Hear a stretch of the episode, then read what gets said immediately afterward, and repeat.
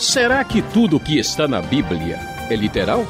Algumas histórias são tão fantásticas que parecem ser apenas metáforas sobre a maneira certa de viver. Mas se a Bíblia conta como verdade algo que não é real, então ela deixa de ser sagrada. Pois esse assunto vai dar o que falar no Conversando com Luiz Saião. Acompanhe. Começamos o programa de hoje com a seguinte pergunta da Sheila, de São Paulo: Por que devemos considerar a Bíblia um livro sagrado? Bom, André, a gente sabe né, que na história humana, hoje tem muita gente que tenta discutir isso e questionar, mas na história humana sempre, sempre, desde que o ser humano ah, se apresenta ah, na história, ele sempre se preocupou com a sua espiritualidade. Né? Os antigos, ah, estudiosos assim ultrapassados né, da, do, do ser humano, eles acabaram assim, é, vamos dizer, frutos de uma época não muito feliz.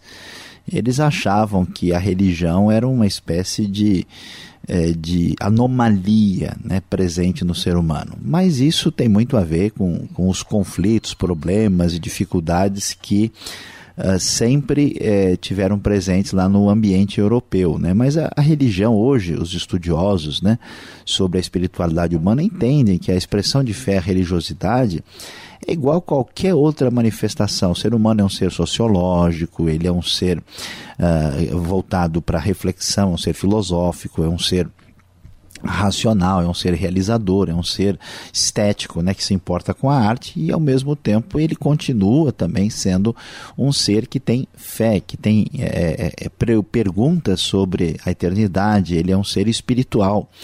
E essa espiritualidade está dentro do ser humano. Né? Todos os grupos humanos, através da história, sempre se preocuparam com a espiritualidade. Aí o que acontece? Nós vamos ver que, historicamente, né, sem julgar o mérito da espiritualidade, surgiram várias manifestações dessa busca do sagrado e do divino. E de todas elas que a história nos apresenta, a mais assim digna de nota ah, vamos dizer, é a própria Bíblia. Por quê? Porque a Bíblia é o livro mais lido, mais usado, mais divulgado, mais fascinante de toda a história humana. Nós temos outros livros também que têm atingido o coração de diversas pessoas sobre essas questões, mas nada se compara com a Bíblia. Então, nesse sentido, a gente vai dizer que a Bíblia é um livro sagrado por quê?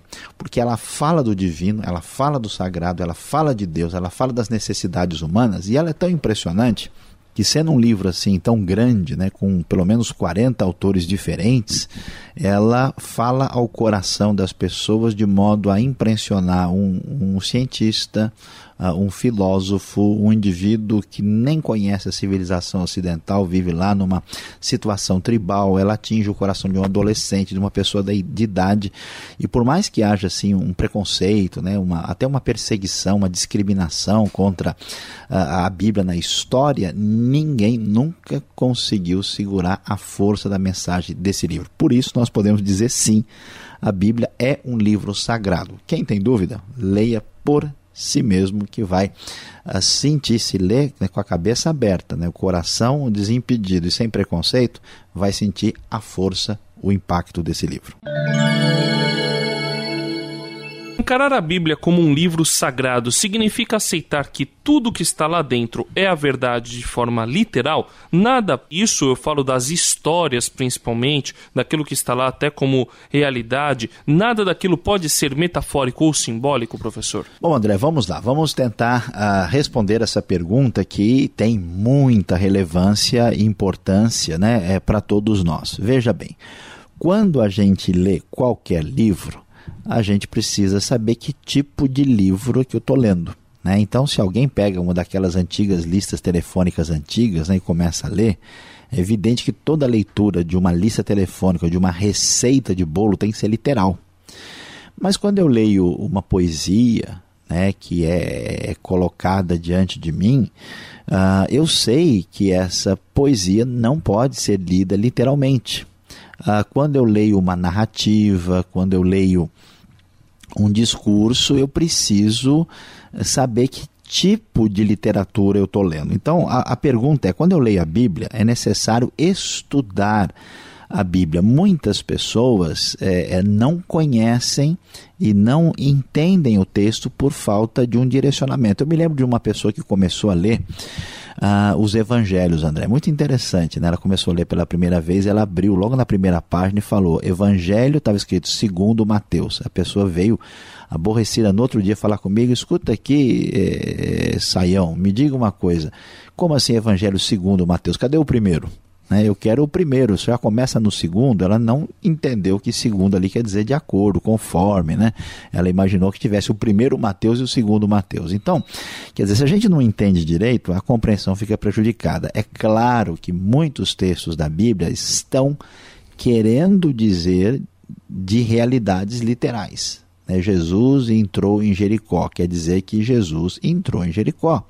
Mas quando nós lemos o Apocalipse, nós sabemos que aquela literatura por si só, ela é simbólica. Né? Quando lemos uma carta de Paulo, provavelmente tem muito pouco simbolismo ali. Mas quando lemos algumas poesias, por exemplo, dos Salmos ou uh, de Isaías, nós temos bastante literatura poética. Então nós precisamos fazer o seguinte: não se pode dizer o que está na Bíblia, se é literal ou não, com base no preconceito ou no achômetro. Nós precisamos entender que tipo de livro é, que tipo de literatura é, o que, que ela quer dizer. Então, há coisas na Bíblia que são bem literais, há coisas da Bíblia que são razoavelmente simbólicas e há coisas que são muito simbólicas. Então você continue acompanhando a gente aqui no Conversando com Luiz Saião, que a gente vai estar tá aí respondendo a essas dúvidas, como também o pessoal que acompanha né, o Rota 66 tem a oportunidade de descobrir muita coisa importante sobre o livro sagrado. Vamos a um exemplo enviado pelo Simão de Minas Gerais. Alguns cientistas e teólogos dizem que os seres humanos surgiram em várias partes ao mesmo tempo, fruto da evolução. Se aceitarmos isso, então cai por terra a história de Adão e Eva. Só que os teólogos que defendem a evolução dizem que essa história pode ser encarada como uma metáfora, sem que isso afete a fé. Podemos encarar Adão e Eva como um simples mito? Bom, André, vamos ver aí essa pergunta que o Simão nos traz lá de Minas Gerais, né, sobre esse assunto. Veja bem, aqui nós precisamos entender uh, que nós temos uh, áreas diferentes do saber uh, que precisam ser dimensionadas. Né? Quando a gente faz qualquer afirmação sobre a origem humana, aí nós temos três áreas eh, de avaliação que precisam ser consideradas. A primeira vamos dizer, é o que a gente chama de área propriamente científica e biológica. Quer dizer, o que, que os cientistas acharam, ah, o que eles estudam, quais são as suas conclusões, o que, que foi avaliado. Depois nós temos uma outra área que tem a ver com a, a que a gente chama de filosofia, né? Qual que é a, visão de mundo, né, a referência que faz a interpretação desses dados que são colecionados. E, finalmente, nós temos a, a, aquilo que a gente pode chamar da área da, da teologia, da Bíblia. Então, veja bem, quando a Bíblia fala de Adão e Eva, é claro que ela não pretende ali nos dizer que todos os detalhes que aparecem em Gênesis de 1 a 3 são excessivamente literais. A Bíblia, por exemplo, fala que Adão, né, quando foi, quando pecou, a Bíblia diz: "Com o suor do teu rosto comerás o teu pão". Isso é claro que Adão não ia derramar o suor dele dentro de um pedaço de pão e em vez de passar manteiga, passava suor e comia o pão.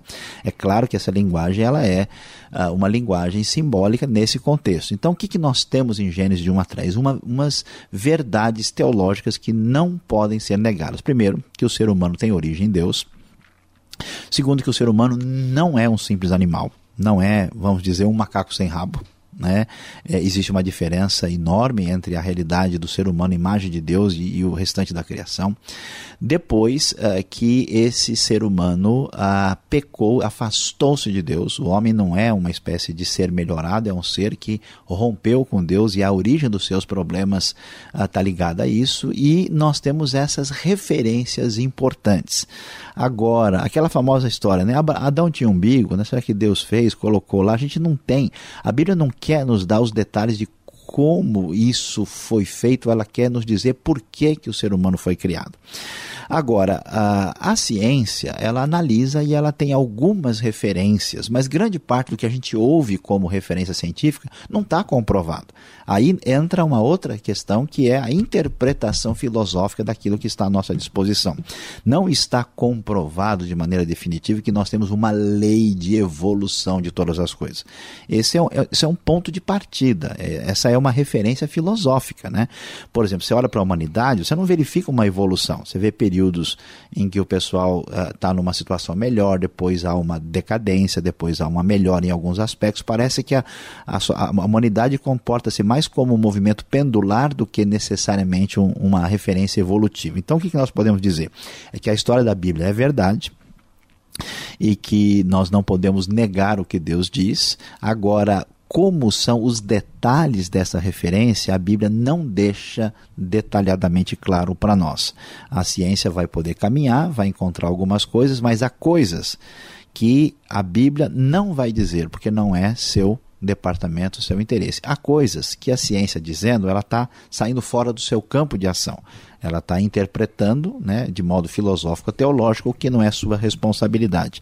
Na verdade, André, eu acho que ainda vamos ter muitas coisas novas que vão surgir no cenário, tanto do ponto de vista da pesquisa bíblica como da ciência, que nos trará mais luz a respeito desse diálogo que é importante e necessário. Este foi o programa Conversando com Luiz Saião. Produção e apresentação André Castilho e Luiz Saião. Locução Beltrão. Realização Transmundial.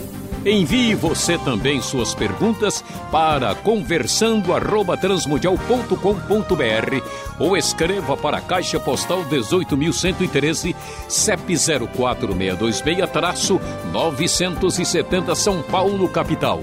E até o próximo programa.